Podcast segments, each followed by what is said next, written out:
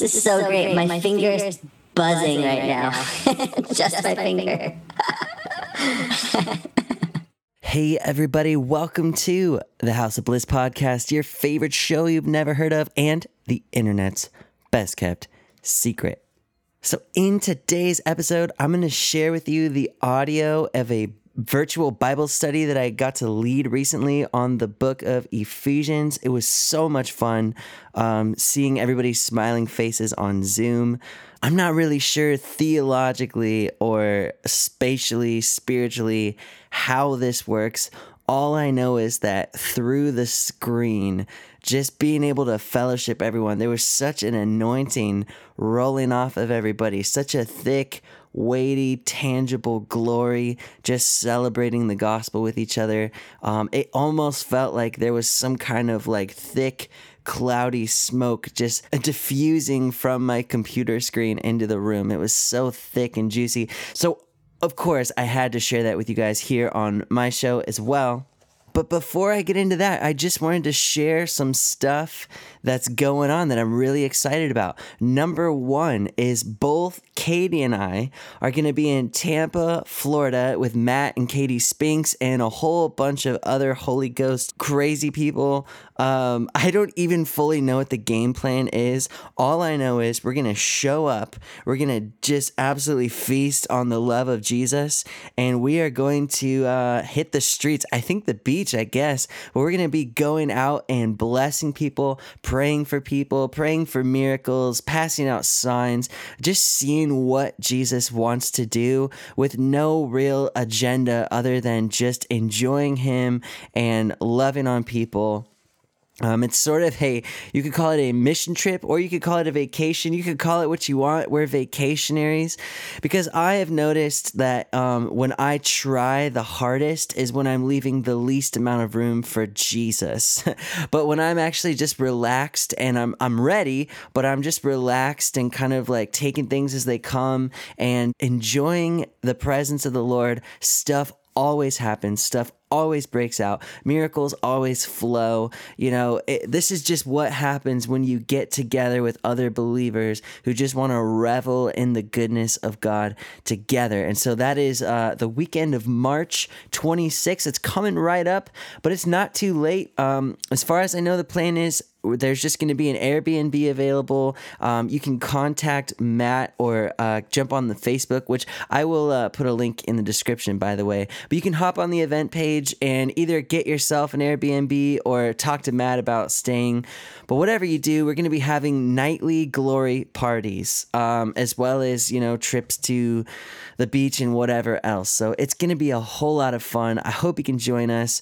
And, you know, with having two really small kids, it's not all that often that Katie gets to come with me. So I'm really, really pumped for that. Okay.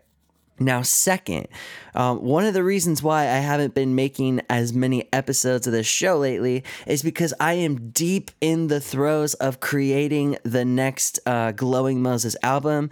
For those of you that listen who may not know, I have a rock kind of psychedelic rock, heavy blues, space, electronic rock band called Glowing Moses.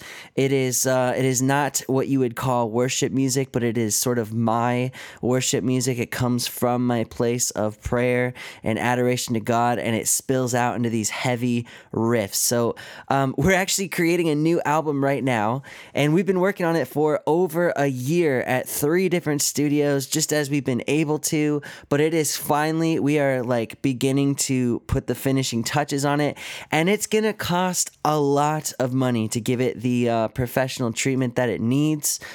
We don't have a plan fully nailed down just yet, but we will be releasing some sort of a crowdfunding thing like Kickstarter or GoFundMe or something of that nature in the coming days. And we will be releasing a full-fledged, finished single for anybody who happens to give towards that. So if you're interested in helping us fund this project, please contact me. You can email me at houseofblisspodcast@gmail.com. You can find me on Instagram at houseofblisspod, or of course on Facebook. I will put links everywhere. For now, I just need to know who's interested so I can forward it along to the right people when it's time to launch. So I know that was a whole mouthful of information, but I am really excited for this to come out.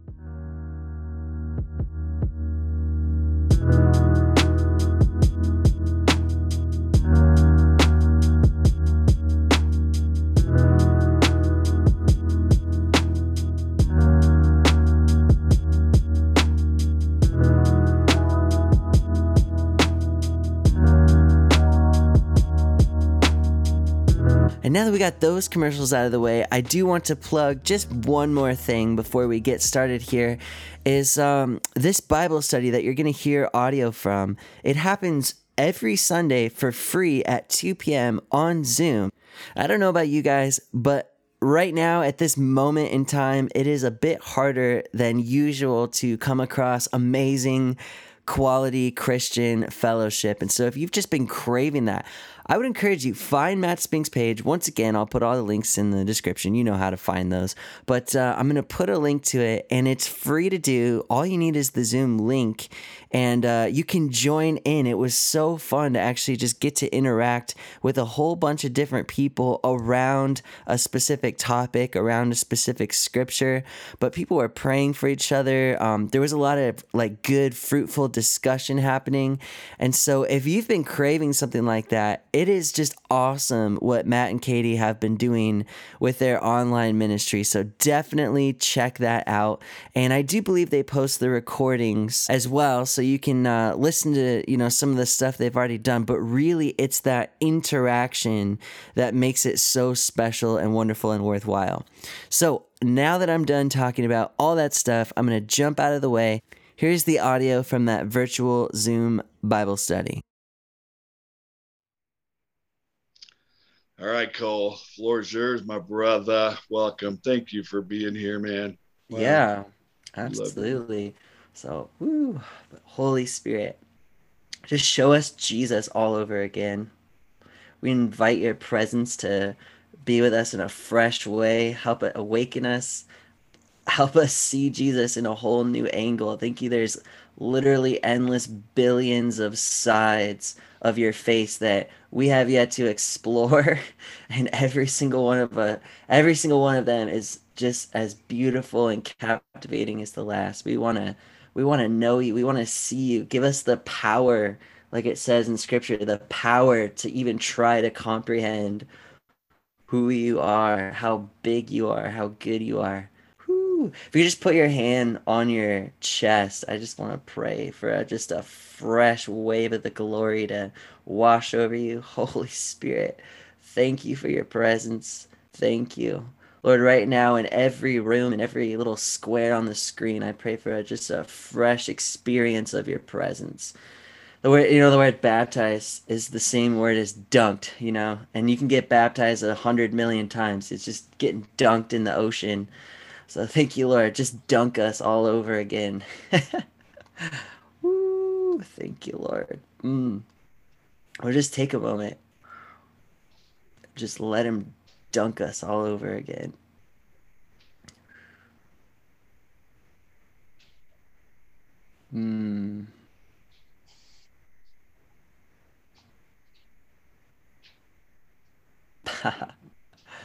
Ooh. There is. Oof.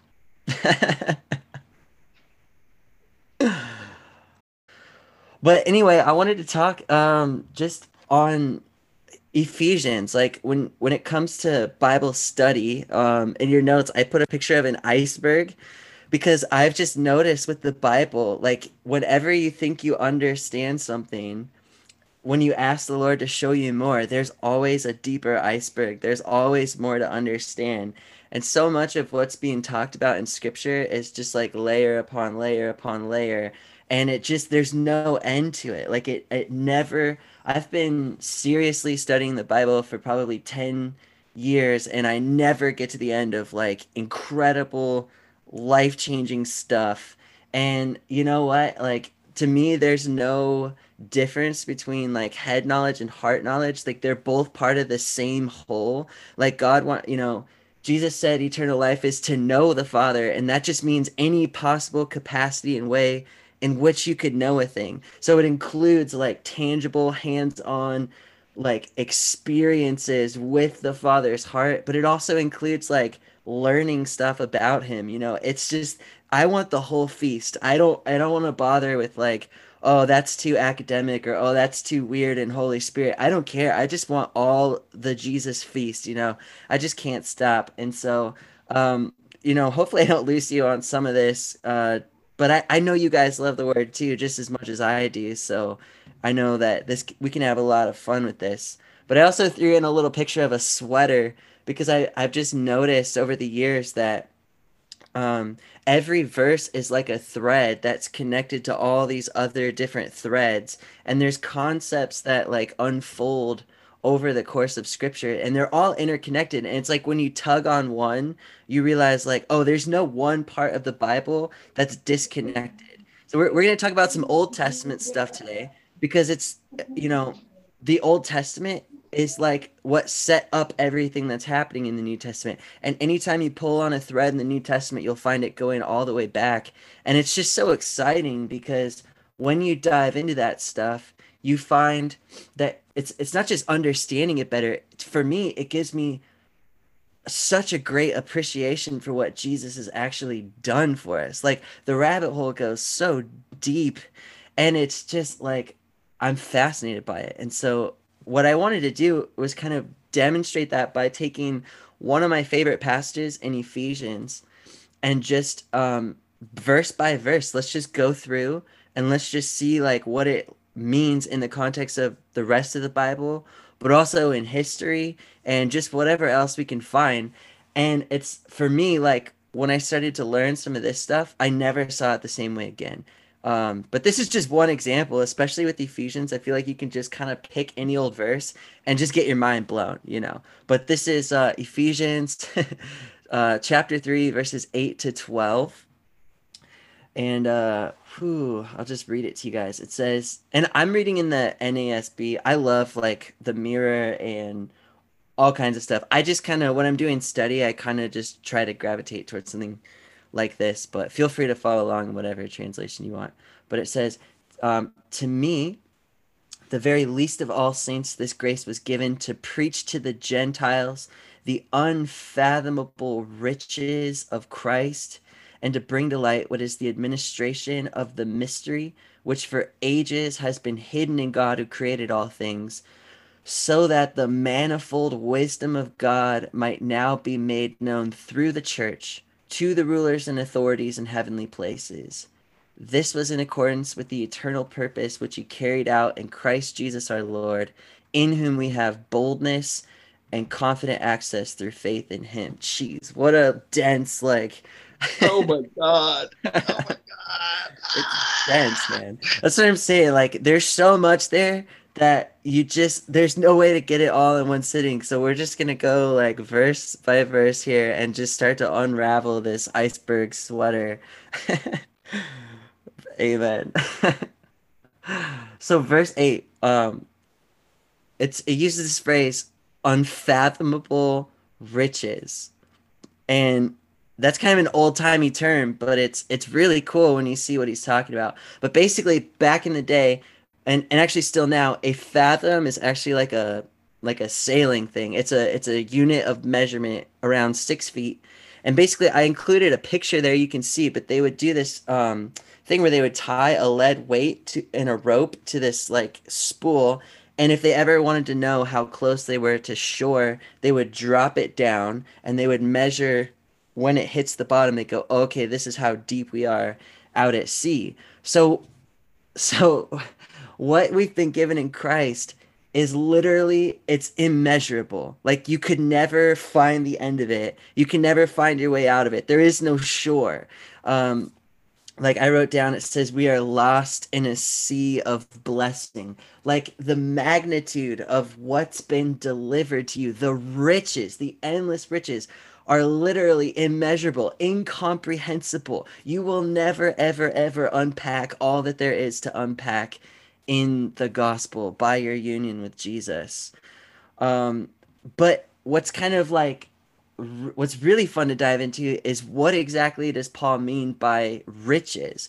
Because if you ask different people, you're going to get different answers. What do you think the riches of Christ are? I've heard all kinds of stuff, but honestly, all you need to do really to figure out what Paul is saying is just look at some of his other letters and look at how he uses this terminology of riches.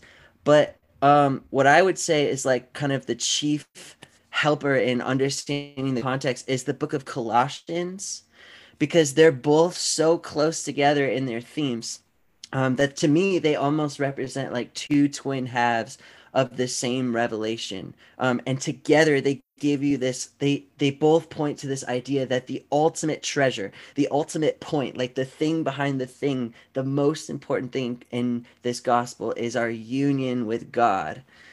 And anyway, oh, sorry, I lost you guys. I want to see your happy faces in the squares here. And so Ephesians largely deals with this reality of being in Christ, right? And so one of the centerpiece verses of Ephesians says, God raised us up in Christ and seated us in him in the heavenly realms, in Christ Jesus, in order that in the coming ages he might show the incomparable riches of his grace expressed in his kindness to us in Jesus. Now that's Ephesians. That's in Christ. It's this dimension of like, you are literally, you're here on earth, but somehow mystically, experientially, you are seated inside the person of Christ. And God's own love for Christ is directed full blast. Like you're a sitting duck in a sea of glory. But Colossians reveals this other reality that Christ, all of that, somehow all of that deity, all of that immeasurable goodness is somehow now inside of you. And so you have these twin halves of this same revelation. So the way I always like summarize it is we are in heaven in him and he is on earth in us. There's this fusion of persons happening here. So, but about that verse I read, God, so that it says in the coming ages, he would show the incomparable riches of his grace. You know, people always say in Christendom, like our purpose in life is to worship. And I would take some disagreement with that. I think it's incomplete because according to this, our purpose, the reason why God saved us and went through this whole thing or even created us is so that he can show off his kindness. Like literally God is this eternal, boundless being of pure love. And he's saying, I want to create something that I can show all of this to, that I can just overwhelm time and time again. And literally it says in the ages, in the coming ages, like it kind of carries this sense of like, over the course of many hundreds of billions of years, he's just going to keep unfolding and unfolding this revelation. Like I get the idea of like a little tugboat or a dinghy who's just lost in the middle of the ocean, just getting overwhelmed by like wave after wave of the tsunami of God's blessing and kindness. So that is your purpose. And worship is the like, it's not even a question. It's like, of course you're going to worship. Like his whole goal is just to obliterate your senses with ecstasy. And of course you're going to worship him. So whatever people are like, oh, our purpose is to worship. It's like, they're trying to summon something. I'm like, dude, just look at Jesus, man. Look at what he's done for you. And worship will come spilling out of you. But I also, you know, this is where this whole idea that Matt talks a lot about, this idea of vicariousness with God, like when by placing you in Christ, I mean, it's hard to explain this and wrap your head around it, but the Father and the Son, they live in this beautiful communion, and like everything the Father has, he showers on the Son. And so that dynamic is something you've been placed inside of. And so everything that it means to be the Son, to be Jesus, to be God, you get like this inside experience of. The only way I can describe it is like if you've ever been to a water park and you're in the splash zone over the water slide or something, it's like everything just gets splashed onto you because you're in Christ. Everything that he deserves, you deserve. Everything that he receives, you receive because you're in him. So, so both of these books, both of these passages, Colossians, Ephesians, are talking about union with God, but they're also using this word riches.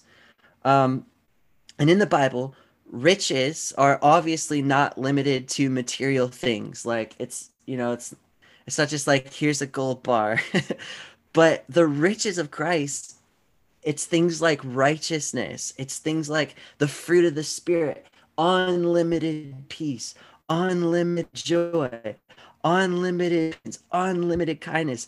You know, Peter uses the phrase unspeakable joy, or there's ideas that you unpack of like ecstasis, ecstasy, visions, encounters, the favor of God, you know, that's a treasure.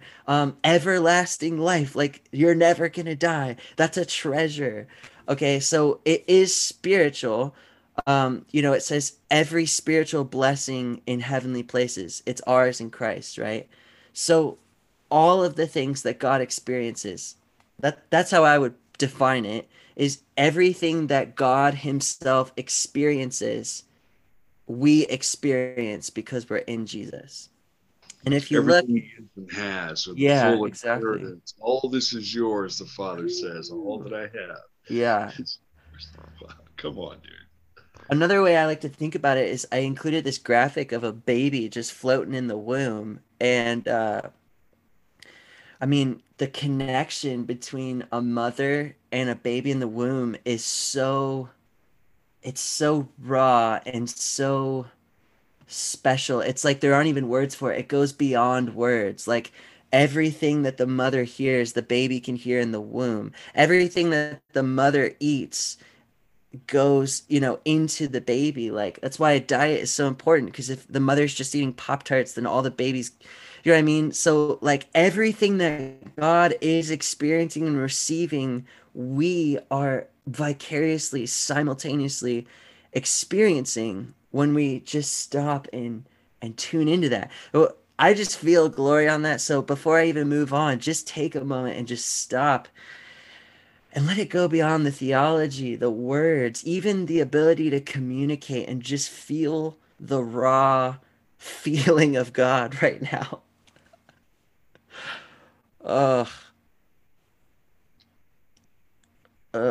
Thank you, Lord. Somebody say amen. Come on, Jesus. That's so good.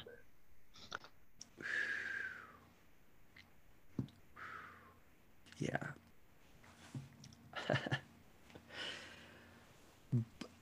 But I wanted to point out that riches are not just limited to spiritual things.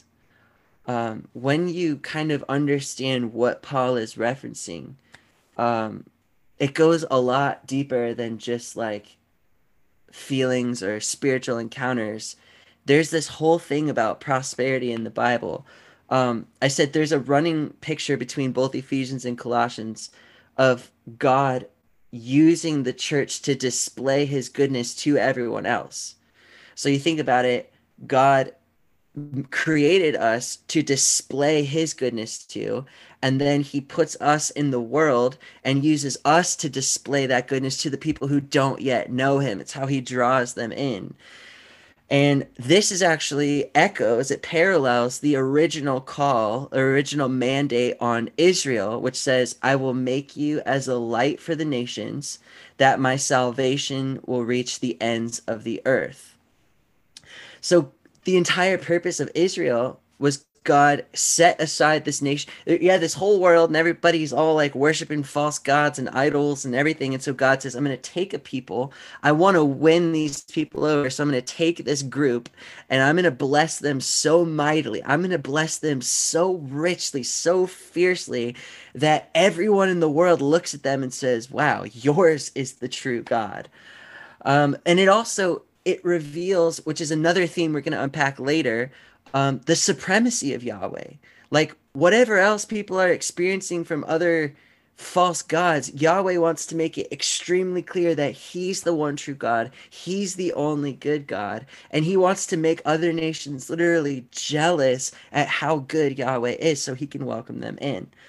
So here's an example. Abraham.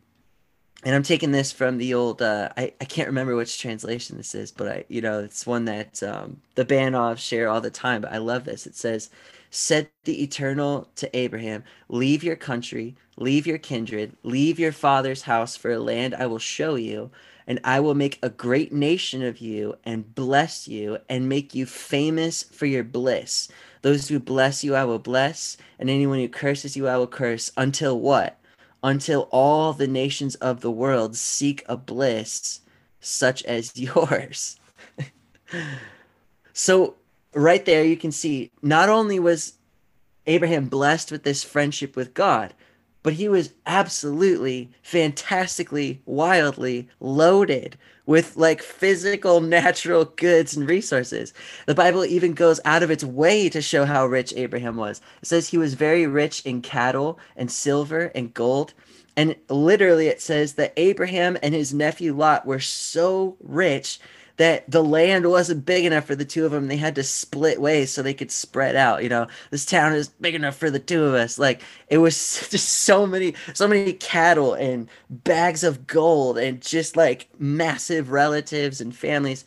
So God's literally like, I'm going to take this guy who knows nothing about me and I'm going to just absolutely blast him with blessing until the whole world goes, oh, that's the God I want to follow.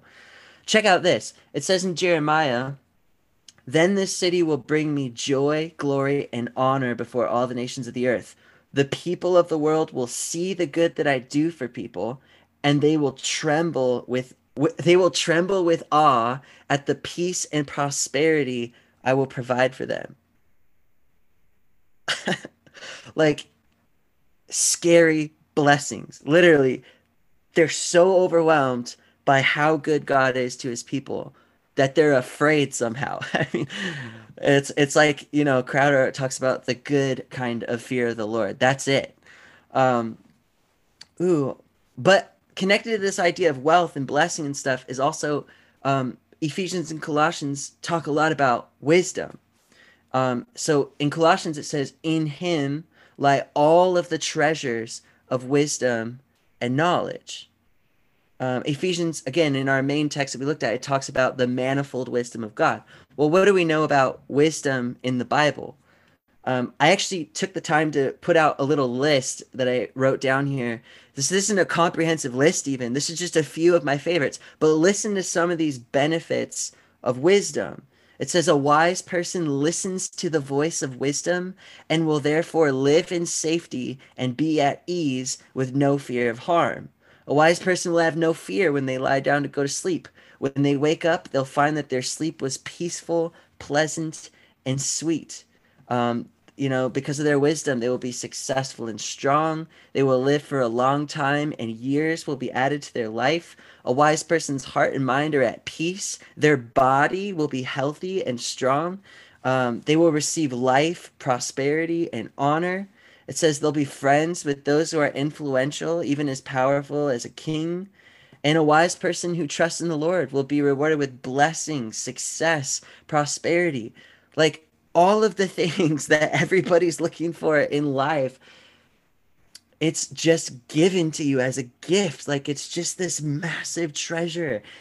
Even just taking this further, this concept of being a light to others, It says of this of King Solomon. So King Solomon surpassed all the kings of the earth in riches and wisdom.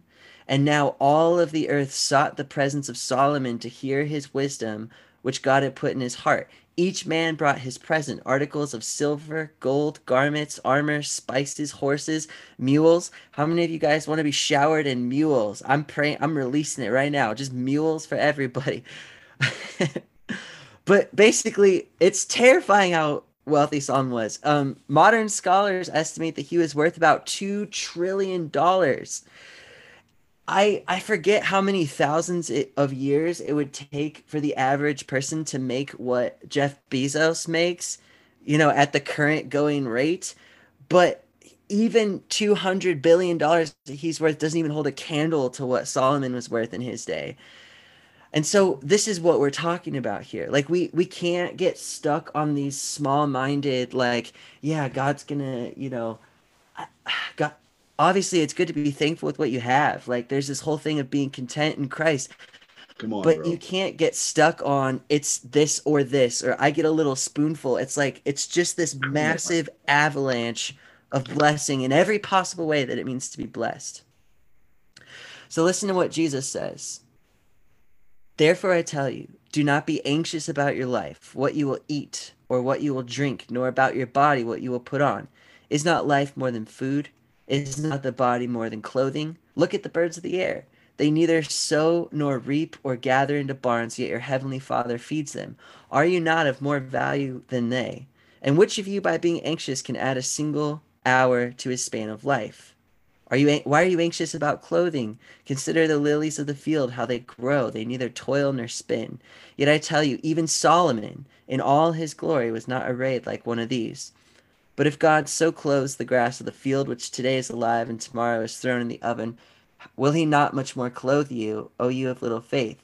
Therefore do not be anxious, saying, what will we eat, or what will we drink, or what will we wear? So check this out. For the Gentiles, remember Paul's talking about preaching to the Gentiles seek after all these things, and yet your heavenly Father knows that you need them. So seek first the kingdom and his righteousness, and all of these things will be added to you. So there's something about God preaching a message to your life. It's not that riches and prosperity and peace and happiness and satisfaction are bad things. It says your Father knows that you need them. The issue is he just wants to be your source. And so if you can imagine, everybody is running around in the world, killing each other and, you know, working themselves to the bone for like a glow stick, when God wants to give you the entire blazing sun.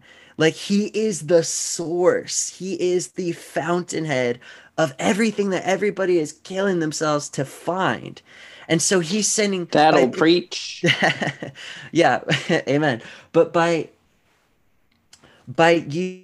taking you and venting all that stuff on you, he's preaching a message to the world that says, hey, I'm real, and I love you, and I'm everything that you need.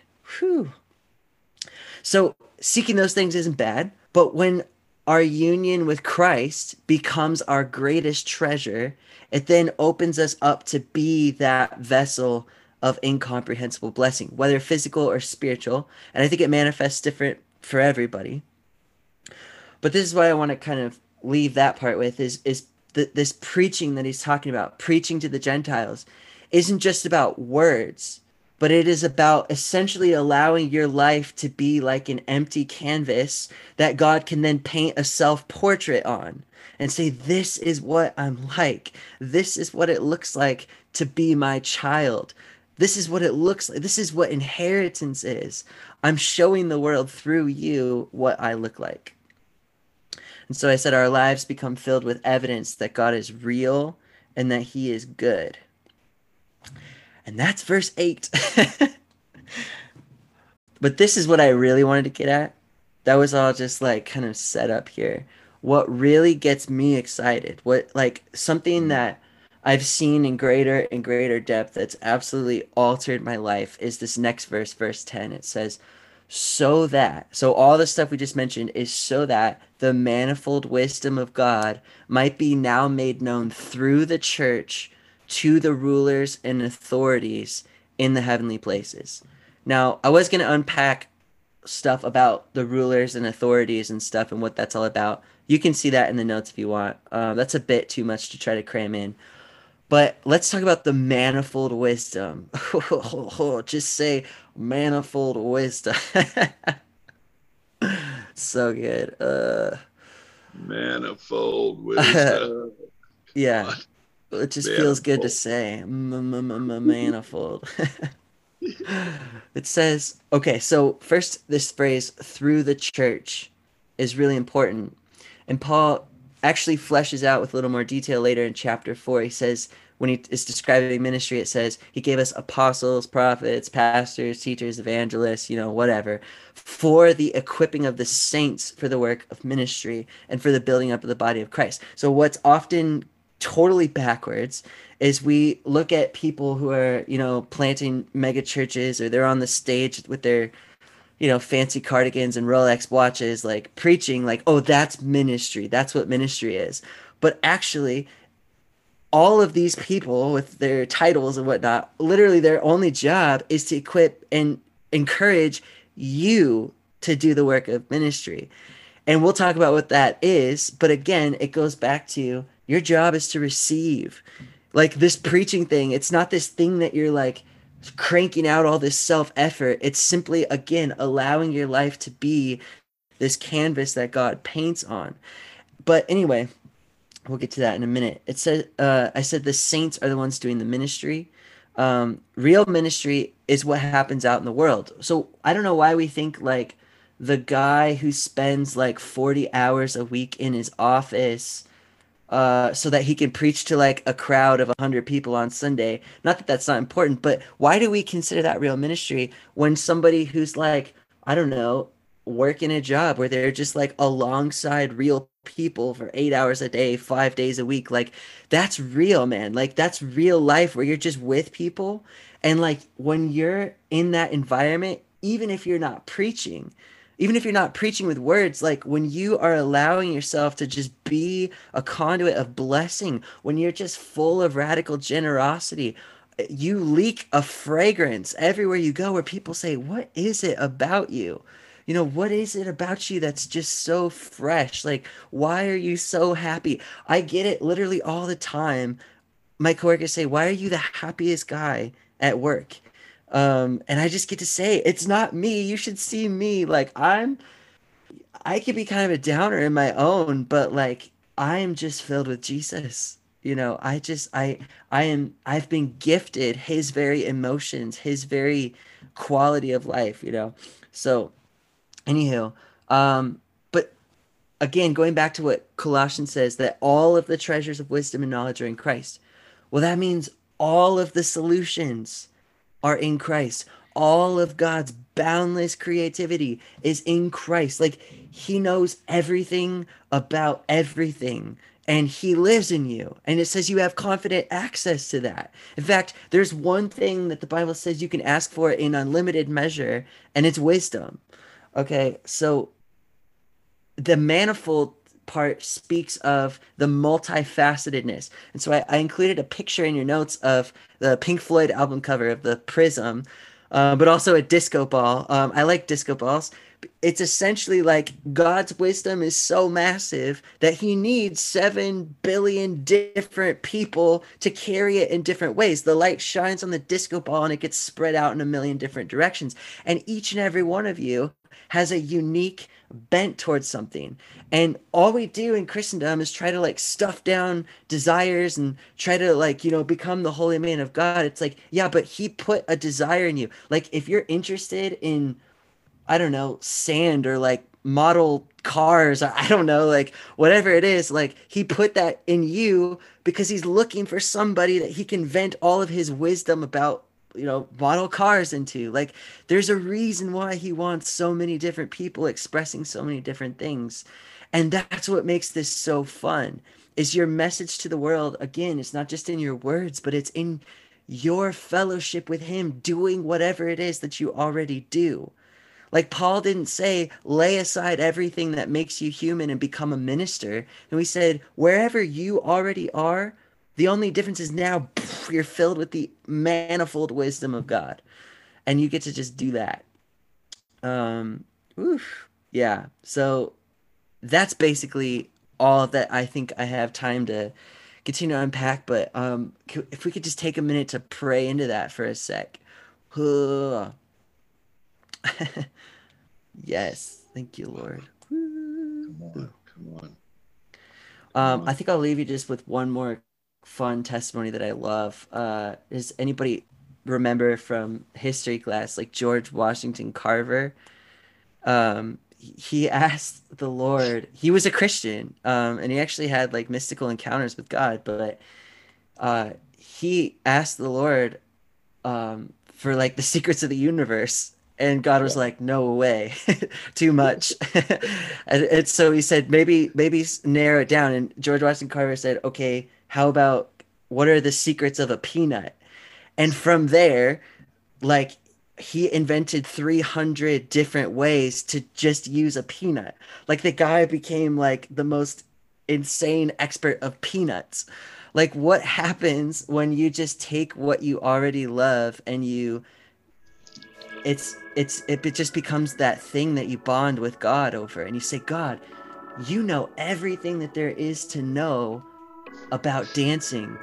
Can you show me the secrets of dancing? Can you? And he loves that. He loves to reveal that stuff.